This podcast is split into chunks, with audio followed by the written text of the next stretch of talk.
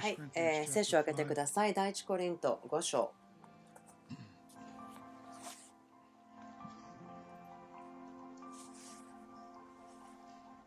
5 Bless all of you guests, visitors. えーゲストのビジターの方ですね。私たちのところに来てくださっている方を祝福します。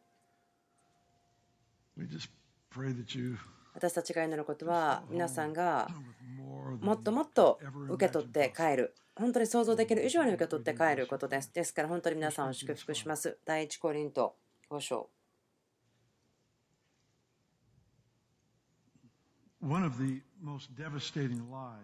すごくひどい嘘というのがあると思うんですけれども、特にこの文化、私たちが住んでいる文化にひどい影響を与えている嘘というのは、それは私たちが猿から進化しているということ。すごくひどいし、とても悪い影響を与えています。なぜならば、You get rid of the あなた.が創造主、作られた方を取り除いてしまうと、デザインというものも取り除いてしまうんです。When you get rid of またあなたがそのデザインというものを取り除いてしまったならば、その目的を取り除いてしまいます。その目的を取り除いてしまうならばあなたはそのアカウンタビリティさえも取り除いてしまうということそれはそれぞれが.神に対して自分の選択とか自分がしましたということを申し開きをするということですね。すべての人が神に.対して自分のえー人生のことをえー申し開きをする、その定義を取ってしまったら、神を恐れるということをですね、えー消してしまうようになると思うんです。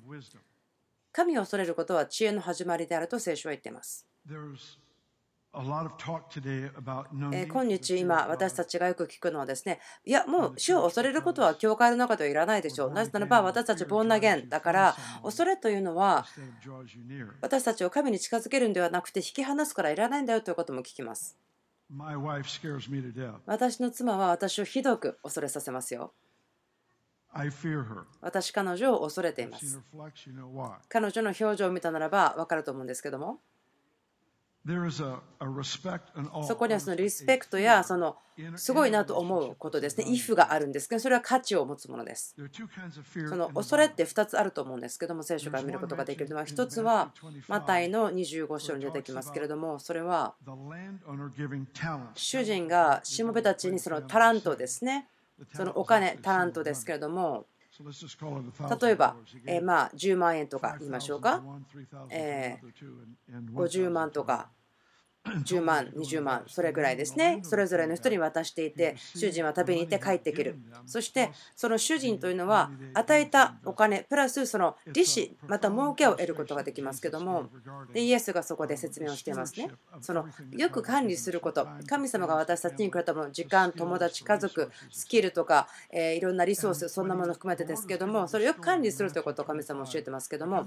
マタイの24章のところからですね。さ一人のしもべは1タラントだけ.もらいましたけどもあなたが厳しい方だと知って私は恐れていたのでと言ってそのまあ10ドルぐらいですね地面に穴を開けてその1タラントをしまっておいて主人が帰ってきたら返すんですねでそこのコンセプトというのはそのような恐れ、まあ、恐怖ですよねその恐ろしい方だと思っている方それは不従順とかえ距離というのを主人としもべの間に置くんですねでも.主を恐れることというのは主に対して私たちを近づける。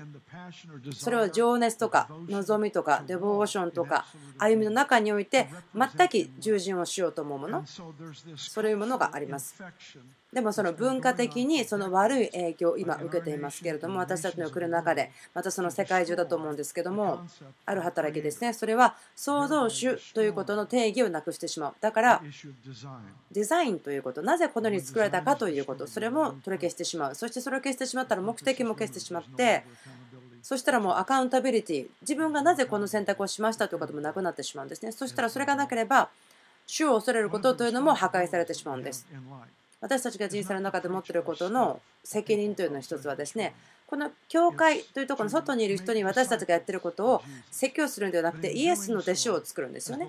でもそれをすることによって主は私たちを文化の中でコミュニティの中で社会の中でその影響をそれぞれ与えているところでその説教することを人に向かって説教するまたその聖書箇所を使ってバンバンと人を脅かすのではなくてそのた良いモデルとして御国の主を持った人たちとして神様がどのようにして考えるしまた神がどのように物事を取り扱うか人々をどのようにデザインしてということを人々が知らなければならないですね。私を通して神のイメージを知らせなければならないんですね。完全なお父さんであること、冷たい主人じゃないということ。お父さんだから目的と使命の中に子供たちを導きたい、そのようなアイデアですね。それは神様のデザイン。私たちが持っているもの、人生の中でそれは喜びとやらなければならないことですよね。それはこの世に対して愛なるお父さんを広げること。完全なお父さんはどんな方なんですよということの声になるということです。今日私たちが話そうとしているのはですね、ちょっと簡単ではない定義です。難しいことです。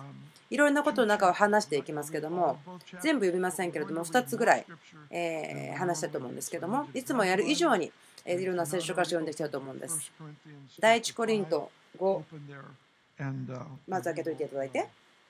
そこから始めたいと思いますけれども、え5章の1、あなた方の間に不貧困があるということが言われています。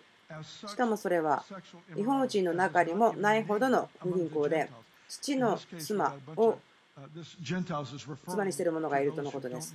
この違法人ということは、その肉りの外にいる人、また主を個人的に知らない人ということです。それなのにあなた方は誇り高ぶっています。そればかりか、そのような行いをしている者をあなた方の子から取り除こうとして悲しむこともなかったのです。私の方では、体はそこにいなくても心はそこにおり、現にそこにいるのと同じようにそのような行いをした者を主イエスの皆によってすべて裁きました。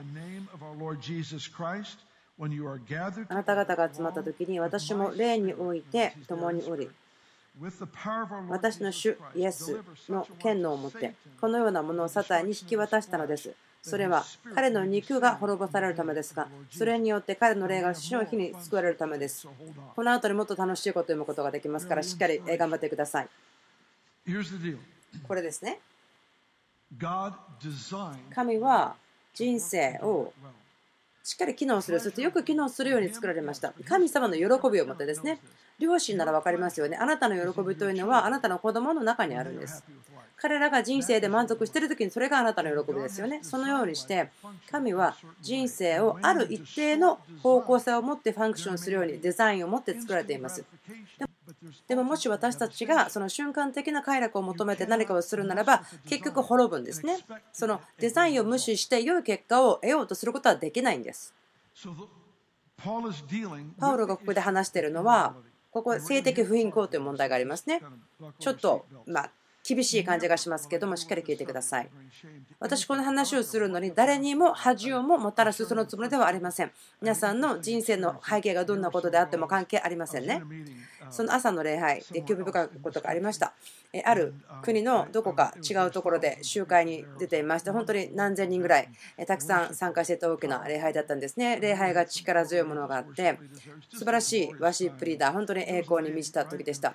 私のすぐ前に行った女性がですね、すごく非常に熱心に情熱的に礼拝していました。普通でないぐらいに非常に熱心に礼拝してました。とても表現をしていた。エクスプレッシブでした。私はその感謝しますよ。なぜならばいろんなこういうような状況に自分がもう経験しているのでこの人たちを自分のま頭の中でさばかないとかですね。そういうふうな練習してきました。もちろんわかると思うんですけども自分いろんなことをやってきましたよ。私人が喜んでるの好きなんですけどそれによって自なんか自分に注目を得たいと思うのはすごく嫌なんですね。自分の個人的なものだと思いますけども。分かってください。私はすごく寛容なレベルを持ってるんですね多分この辺の中にいる方たちの多くの方よりも自分すごく寛大だと思います。例えばある日曜日は顔の半分が青い人、そして何か剣を持ってですね、あの礼拝堂を走っていて、その日のためのブレイブハートというその映画のあのキャラクターの一人だったそうです。とても興味深いですよね。で、ある日曜日の朝は、そのすごく大胆なエクスプレッシブが礼拝の中であったりとかして、その時はですね、ある女性がウェディングドレスを着て、その戦争のブーツを履いて、それはそうですね、花嫁が戦うということですね、もちろん分かりますよ。それ戦いをしてたんですね、分かります。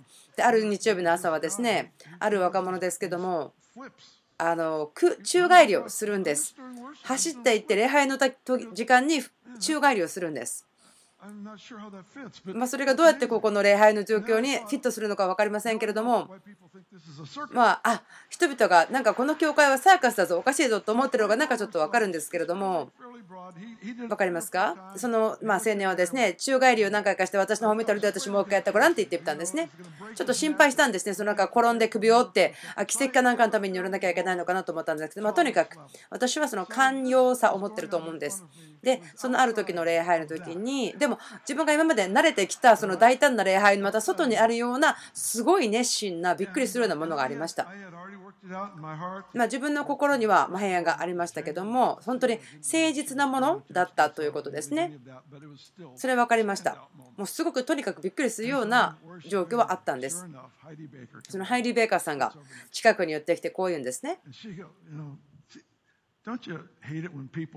えっとですね、人がまるで精霊様のようにしゃべるとき、ちょっとなんかイラッとしませんか？で、彼女来てこう言うんです。その女性を指さして、これ素晴らしいでしょう、彼女素晴らしいでしょうと言って自分は、ああ、そうですねと言ったんです。ああ、素晴らしいですよと言ったんですね。で彼女こう言ったんです。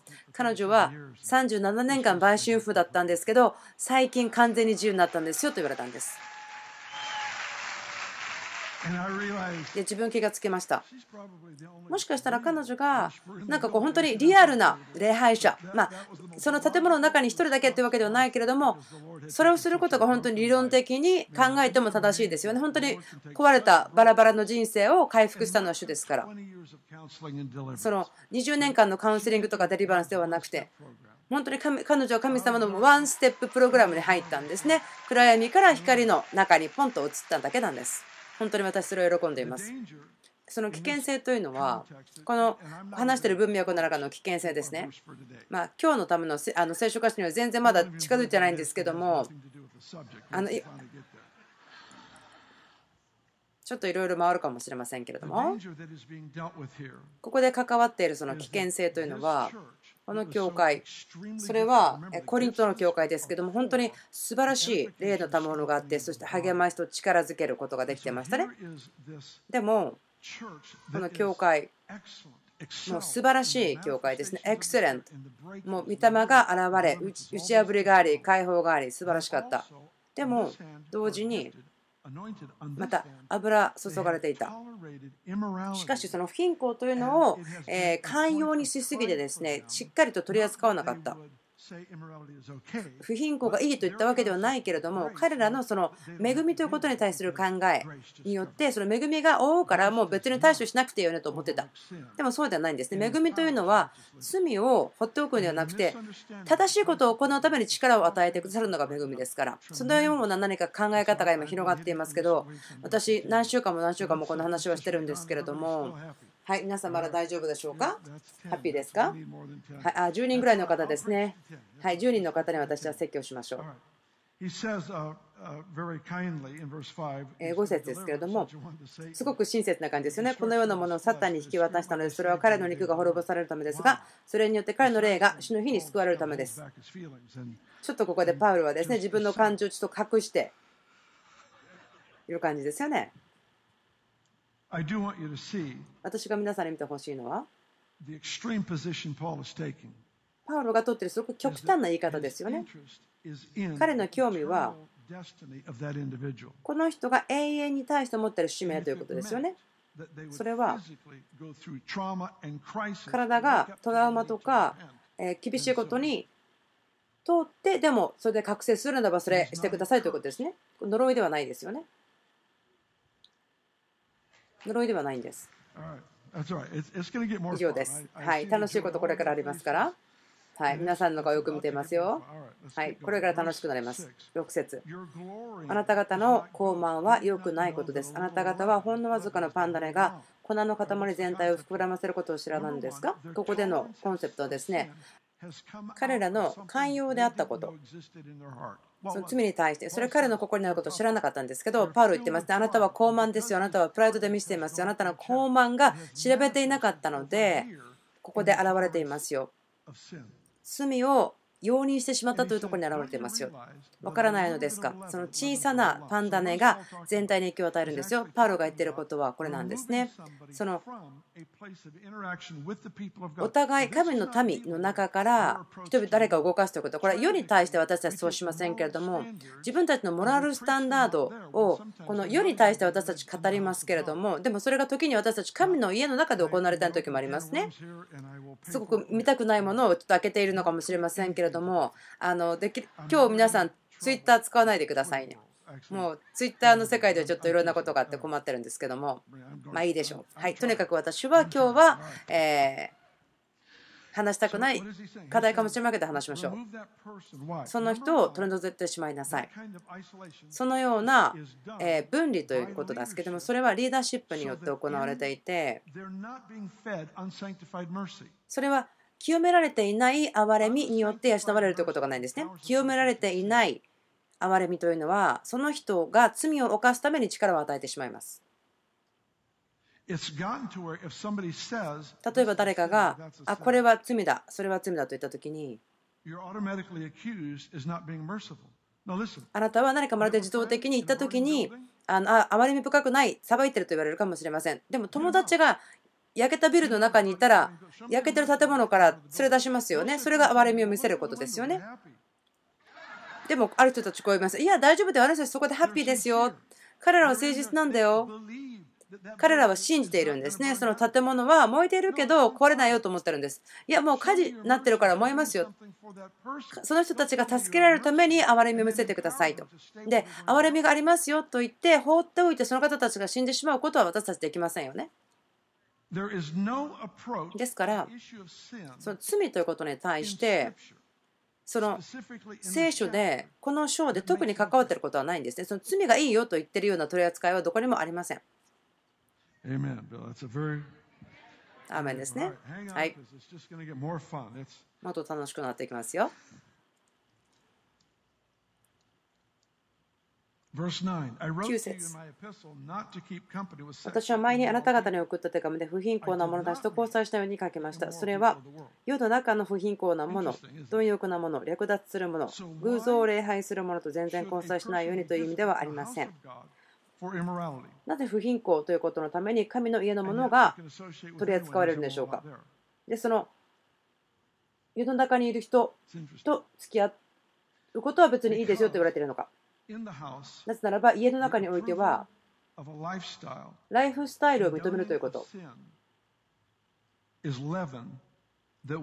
罪を認めてしまうということはパンダレのようになってしまってキリストをよく表すその文化社会に対してキリストを表すということの土台に影響を与えてしまうんですね。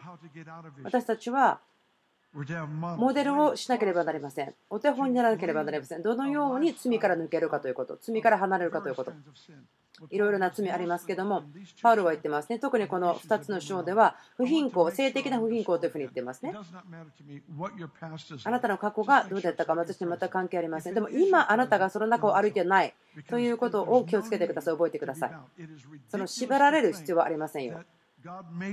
神様があなたを罪を犯すために作った、そう思うのはないでしょう。助けがないと思わないでください。キリストの血がそれをしますから。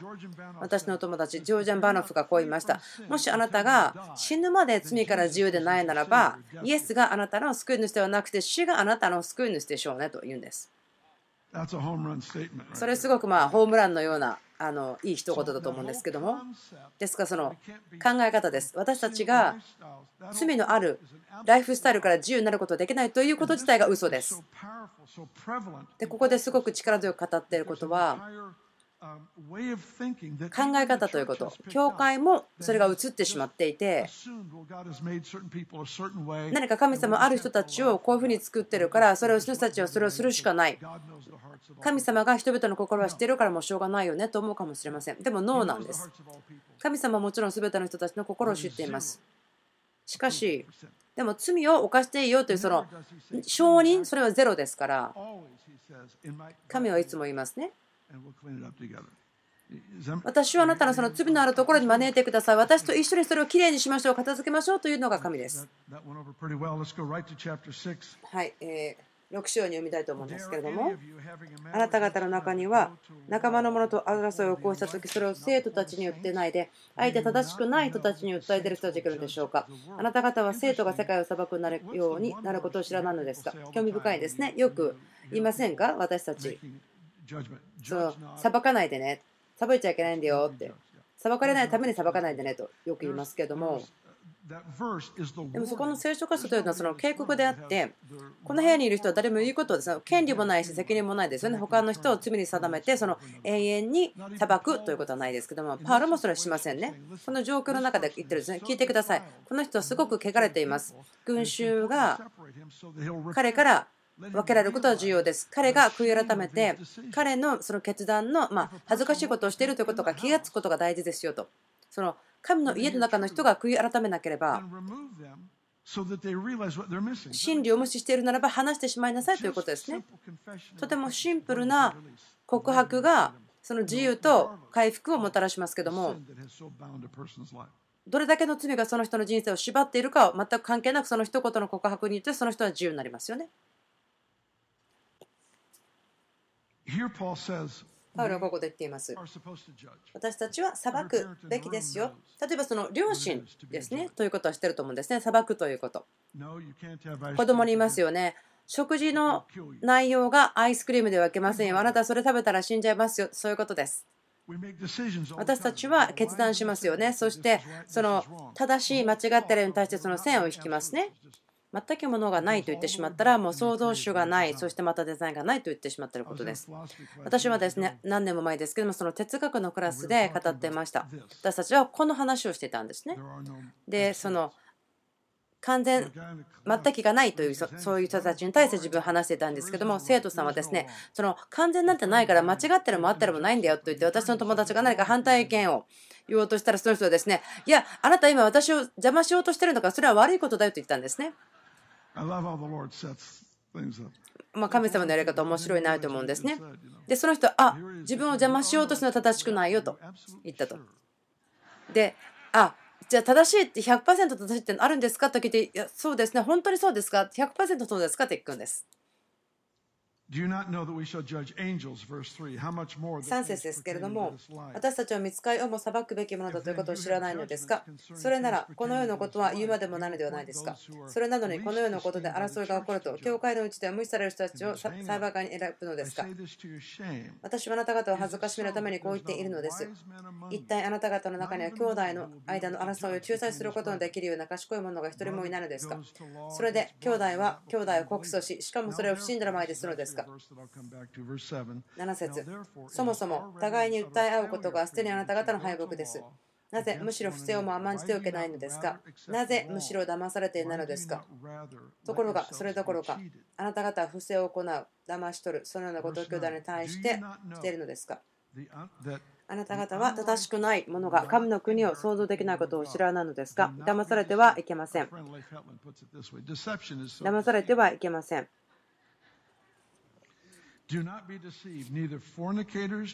不貧困なもの、偶像礼拝するもの、会員をするもの、談笑となるもの、難色をするもの、盗むもの、貪欲なもの、酒に酔うもの、そしるもの、略奪するものは皆、株の国を相続することができません。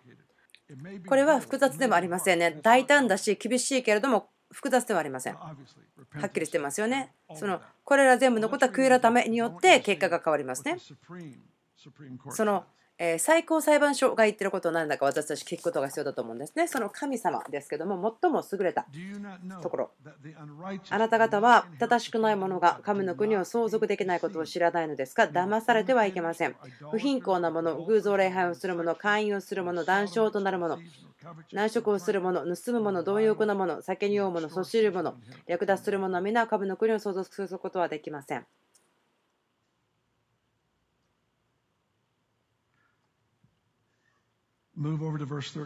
13節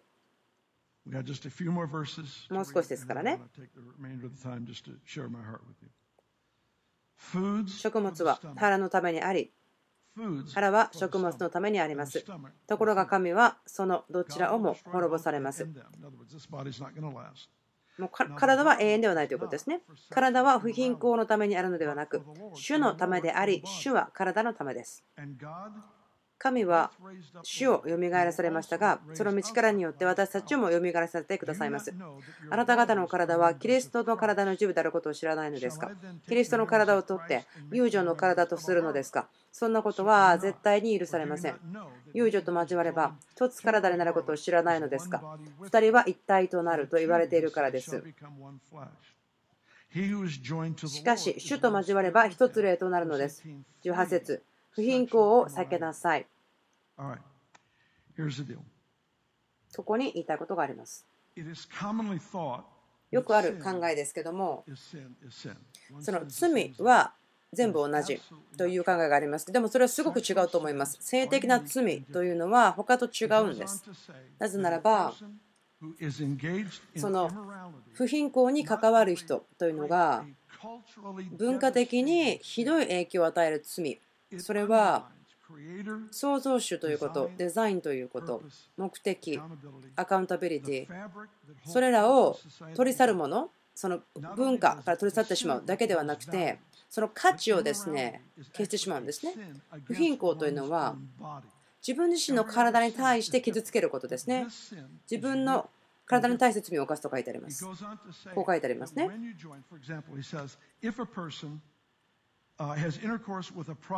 遊女と交われば一つ体となることを知らないのですが2人は一体となると言われているからです他の人と不貧困をする人性的な関係を持つ人というのは体魂、それを上げてしまうことなんですね。それを繰り返していくと、何かアイデンティティを失ってしまう。自分自身ということを失ってしまう。目的を失ってしまう。そのデザインを失ってしまう。それらのことが壊れてしまって、結果として、すごくバラバラの人になってしまうんですね。多くの人たちといろいろな性的な関係を持つならば、それが妻と夫でなければ、それは彼らの自分自身の体に対して罪を犯しているし、キリストの体に対しても罪を犯している。またその文化的な改革が今起こっていますね。その人々が地の塩とかパンダになることになって、そのシステムの中にシフト、視野、何が重要なんですかということを持っていっています。でも、その文化的な変革というのが起こってないのは、あなたが自分が犯している罪のことをしてはならないと説教するんです。でも私たちはモデルになるべきですね。その妻と夫ということ。あなたがモデルするんです。子供を愛すること。その子供に対して使命を語るとか。私たちがここでファンクションするのがあっちと違ってはいけないんですね。私たち権威があるんですね。向こうではないものを持ってるんです。権威を持っているのと影響力を持っているのと違うんです。責任ということですね。権威を持っていることの責任は1つあります。それは皆さん分かりますよね。権威があるときに何しますか？子供に対して、両親なら分かりますね。いろんな決断をしますね。特に子供が若い時ですけども、彼らのために多くの決断をして、子供たちがあなたの価値を受け入れてくれるといいなと思うでしょう。ですから、あなたが子供に対して持っているでも権威というのと、あなたが子供の友達に対して持っている影響というのは違いますね。友達の子供のためにはその強制とかできないですね。自分が言いたいことはその責任と影響違うということですね。神様の恵みというのはすごく深いことの実があると思うんです。そのことやってることによってすごい実がなるということ。神のように考えるということ。その報い、神様の考え方ということ自体でも素晴らしい報いがある。まだ大丈夫ですか？はい、ちょっと笑ってください。いいですか？それによって私を助けてくださいますか？主が結婚を作りましたね。2人は一体となると言われているからです。神様がそれを計画しましたね。そのパートナーシップ、男性と女性のパートナーシップを通して非常に大きな力が地上にやってくるということ。ですから、有限的な現れがあります。そういうならば、神様の永遠の計画、その御子イエス、そしてキリストなる花嫁、結婚というものがよく働くならば語るんですね。それは希望ということを書き立てますね。使命とか目的ということを書き立てます。人々はそれを見たいんですよね。例えば、家族の人生とかに対しても全く小さな価値しか持ってないなと思うようなことであってもその1人の男性1人の女性がコミットして何かを作り上げていくそれを上手に出た時に喜ぶんですね。本人たち自身はその、え、いろんな人たちと関係を持っていたり一夫一夫制を信じないよと言っても心の中には人類の心の中には何かここに叫びがあるんですね。関係というものがすぐ壊れてしまうので関係の中に目的がありますよということ成長しますよということ前進しますよ栄光から栄光に動いていきますよ増加しますよ愛も愛情表現も喜びも記憶も歴史もそれらのものが成長しますよということをですね心の中にあるんです。まあ、2つ目の理由ですけども、それは2つが1つになるということ、まあ、2つ目の理由というべきではなかったですけども、神様がそれをデザインした理由ですね、2人が1つになるということ、多分マラキ書のとこだと思うんですけども、すみません、ちゃんと調べてないんですけども、なぜ私は2人が1つになるように作ったんだろうかと考える部分があるみたいなんですね。それもなれば、経験、神によっての子孫が欲しいからであると書いてあります。可能性というのがあると思うんですね。例えば、その汚れることなしに、その義の中に立て上げられたいくつかの世代のことによって。自分たちが経験しているそのゴミのような人生のひどいことを経験することなしに例えば皆さんの子供に対して皆さんがそのような苦しみ嫌なことを経験してほしくないと思うと思うんですけどもそのことによって2人の人が集まってただその調和した関係を持つだけではなくてその実際的に2人は1つになるんですね。その影響が強くなるということ人類に対して影響が強くなるんですね。子供を持つことによって。その子供たちを通してもう一度新しく形作るその人生というものがどういうものなんですかということをコミュニティに見せることができるんですね。何かをモデルするということ、その模範を作るということは、他のところに持っていくこともできますよね。それを他のところで適用することもできるんです。例えば、20家族ぐらいのみんな壊れた家族が周りに住んでいて、でもその、お前たちはダメダメダメとか恥を与えるためではないけれども、そこにいて人々を愛する、その模範によって何か変わるんですね。その彼ら自身にとってどんな価値があるの？というのその関係とか愛とかデボーションとか尊敬とか子供に対して価値を持つとか家族ということに価値を持つとかそのことによってその20家族も変わり始めるんです。変わり始めたんですね。何かあこれはよくできるんですね。ちゃんと機能するんですね。その希望が届いたんです。その正しい義のそのお手本を見せることができたんですね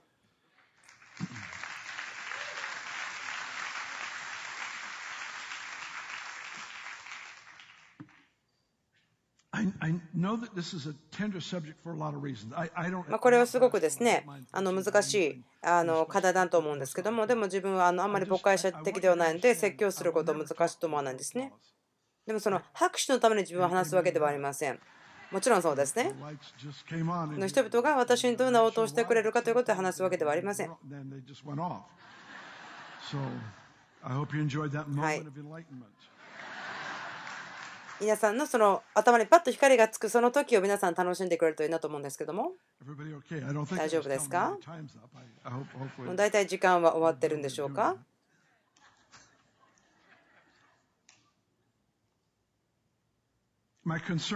私のそのいつも持ってる関心、心配なんですけども、それはとても強いメッセージ。はその恥を作るのではなくてでもいつもこういうんですね。もしこのようなライフスタイルにあなたがいるならばどうしますか？その罪のあるライフスタイルにスタックすることはないんですよ。こう考えてはいけないんですね。こう生まれたからこれをするしかないんですと思わないでください。それはイエス・キリストの実証のための目的ですから、イエス・キリストの死というのは無駄ではないんですね。血潮はその上を歩かれて高慢を持って自分には不可能だから罪から出られないよというものではないですね。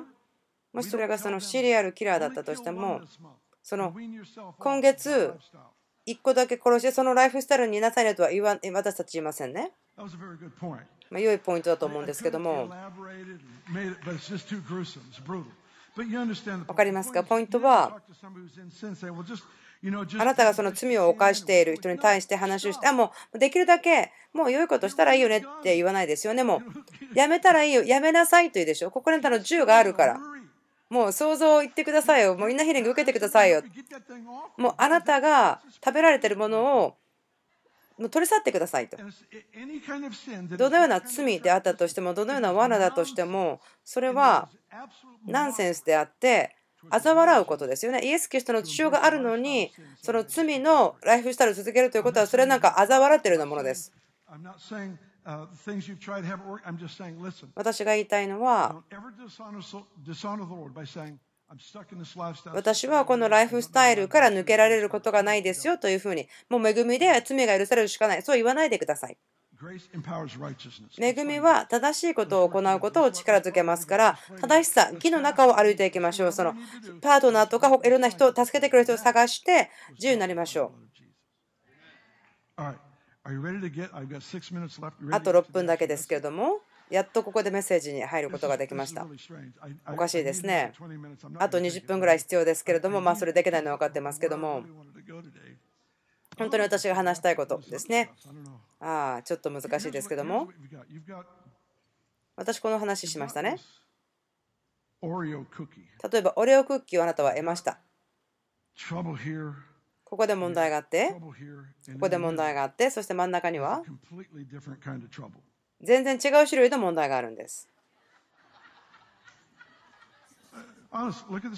聖書を見てください。えー、5章は性的不貧困ですね。6章の終わりも性的不貧困ですね。真ん中は人々は警告されてるんですね。7節読んでみてください。分かったかどうか分かりませんけども、そもそも互いに訴え合うことがすでにあなたの敗北です。なぜむしろ不正をも甘んじて受けないのですか？なぜむしろ騙されていないのですか？あるフレーズでこう言ってますね。なぜ汚されるより、そのキリストの体という考えが汚されるより、その人があなたの家に来させて、あなたから盗ませてあげないんですか？その方がいいですよね。大丈夫でしょうか？あちょっとなんか分からなくなってきましたね。はい。性的不貧困の問題があった。性的な問題の課題があった。真ん中はすごく変な感じの課題ですね。あなたクリスチャンなのに告訴し合ってるんですか？その教会に対して全く権威がない不信者の人にの前でやってるんですか？あなたの人生を教会に対してアカウンタブルじゃない人たちのとこに従属してるんですか？ということですね。ここのフレーズには多くのこと入ってますけども、一つはそのイエスの弟子たちというのが神様のために対してアカウンタブル、その責任を取るんですね。私たちの中のすごく弱いなと思っていることですね。力がない、すごく苦しみがあるところは、まここで誰かがある時、ま人々を大きなお金をですね盗んだ人が教会にいたんですね。で、その人はその立法によって裁かれたんですけども、でその方は他の教会に行ってその方たちにこう警告をしたんですけど自分たちは反対にあなたたち厳しすぎますよと言ったんですね。そのえ清められていない憐れみというのは人々にその罪を犯すための力を与えてしまうんですね。さっきも話しましたけども、燃えている家の中で楽しんでる人を、あ、楽しんでるから大丈夫だと言って置いておくのは、憐れみではないですよね。ここに書いてあるのは、お互いにその、教会に来てない信者の人ではない人に、の前で裁いてくださいっていうのは愚かですよね。それのことを私するべきですか？問題があったときに、あ、そうですね、正しいですね、間違っていますね、私たち殺しなければなりません。あなたそれやってないですねと言って、あなたはその裁判のシステムのところに行きます。でもそれは教会に対して何の権威もないんですよっていうことです。結果はですね、これ私の心がぎゅっとつかまれた感じがする25年前ぐらいからなんですけども、まあ1週間ぐらいですね。まあ、5年ぐらい考えてみてください。私25年前ですね、この聖書歌詞を読んだ時に、コリント市で来た時に、教会に来た時ですね。なぜなぜむしろ騙されていないのですかということですね。なぜむしろ不正をも甘んじて受けないのですかということ。私たちのようにその義を行う正しさが必要。その人たちにとってはちょっとこれ厳しいと思うんですね。あの復讐する映画とか好きですか？その悪い人たちがやられる。結局悪い人は滅ぼされる。あ、サンキュージーダスと思うんですね。あなたがですね、なんか、あ、なんか、あの、良い人が悪者に殺されると自分なんかつい祈ろうとしてしまったりとか、なんかテレビのショーとかを見ながら、おあ、祈ってしまった、これ偽物なんだったなとか思う時もあるんですけども、なんか自分がですね、そのテレビって分かってる時、あ、これは間違ってる、この人想像必要だよ、この人癒しが必要だと思っちゃうんですね。まあ、映画見てたって分かるんですけど、あの息子さんの話ですけども、なんかあの悪い人が出てくる映画だったと思うんですけど、彼は立ち上がってこう叫んだんですね。イエスと言って。その悪い人がですね何かこう女性をこう誘拐したりとか人身売買とかしてた時に彼の人生が終わった時に立ち上がってイエスと言ったそうですね。すごく楽しかったんですね。すごく喜んでた。映画館の中でイエスと言ってすごい喜んだそうです。そういうのを経験したことありますか？もしかして、その立ち上がってイエス、悪者が死んだとか思わなくても、心の中で、ああ、今心が平和だとか、あその悪人がもう映画の中で死んでたから、あよかった、ここに平和があると。人々はそれ好きなんですね。自分もそうです。ですから、この聖書箇所すごくチャレンジなんです、自分にとっては。なぜならば、あなたが、そのクリスチャンの人があなたのものを盗ませておく方がいいでしょう。またそのカウンセリングしてくれる人必要ですね。助言を受けること必要ですね。神様、経験な人を探してください。パウロ言ってますよね。その教会の外に助言のために行くのはすごく愚かですよということです。あなたの家に泥棒さんどうぞ入ってきてください、盗んでいいですよというよりも、外、空間の外に行って受験を受けようとする方がもっと間抜けですよと言っている。神様の訓練とかしつけ、それが他の人に必要な時もありますよね。それは恐ろしいと思うんです。本当に恐ろしい領域ですよね。25年前からですね、私の頭にいつもあるんですけど、いろんな状況が起こるときに。はあ、OK。じゃあ、不正を甘んじて受けましょうと思うんです。もちろん私たちは許しの重要性知っていますね。私たちは許しをしてもその不義を義で変えてくださいと言いたいですね。義が欲しいですというんです。しかしこの価値、これを守ることができる。その愛を表す人々に愛情表現をする。あなたがどのようにか知っているかということでその保つことができる。あなたが正しいとされるよりもその方がいいですよということ。これで終わりたいんですけれども、大体終わってますけども、立っていただけますか？ということは、早く終わらなければいけないということですね。はい。まだ帰らないでくださいね。まだ帰らないで大丈夫ですよ。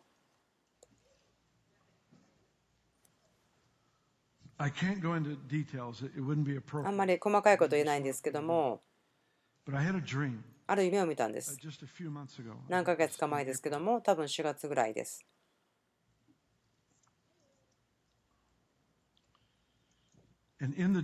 夢の中で、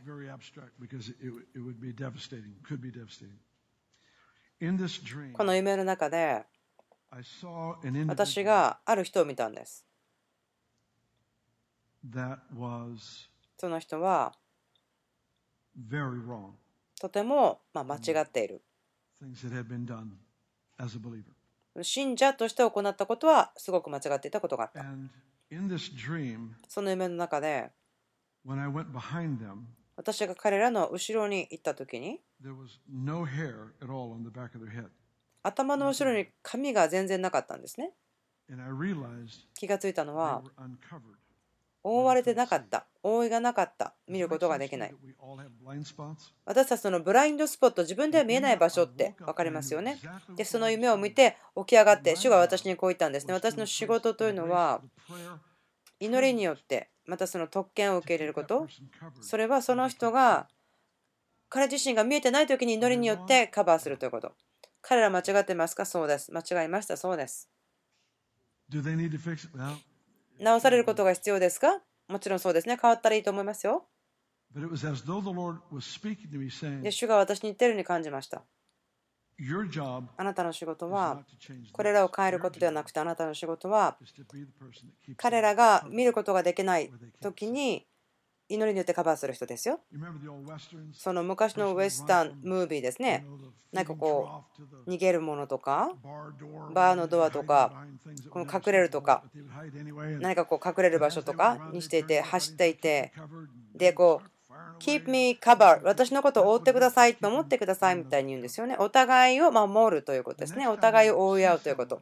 だからあなたが誰かを見た時そのあなたがあこの人こうするべきだねと思っていることをやらなかった時に私その不貧困という話してませんけどそれはまた違うようにする必要あると思うんですけども間違った取り扱いとか間違って表してるとか必要なの関係ですね。奥さんと夫の話とか。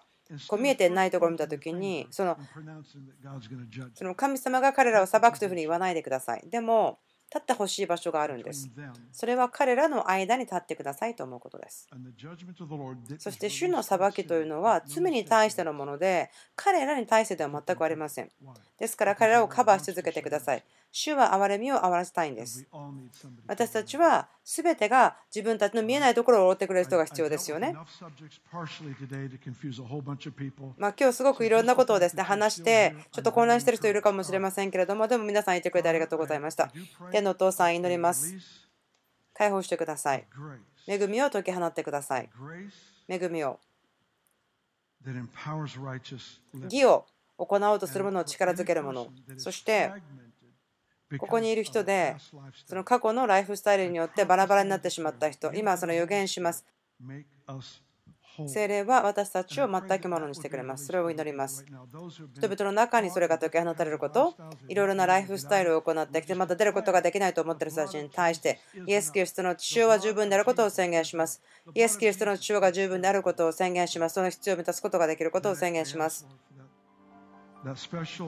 また祈ります。その私たちの心が変えられますように、自分たちに対して最も嫌なことをする人たちに対しても、それが弱さの中からそれをしているということ。また、あなたが私たちがその愛を持って、また祈りによって彼らのその追われていないところを追うことができるように助けてください。イエスのみんなによって。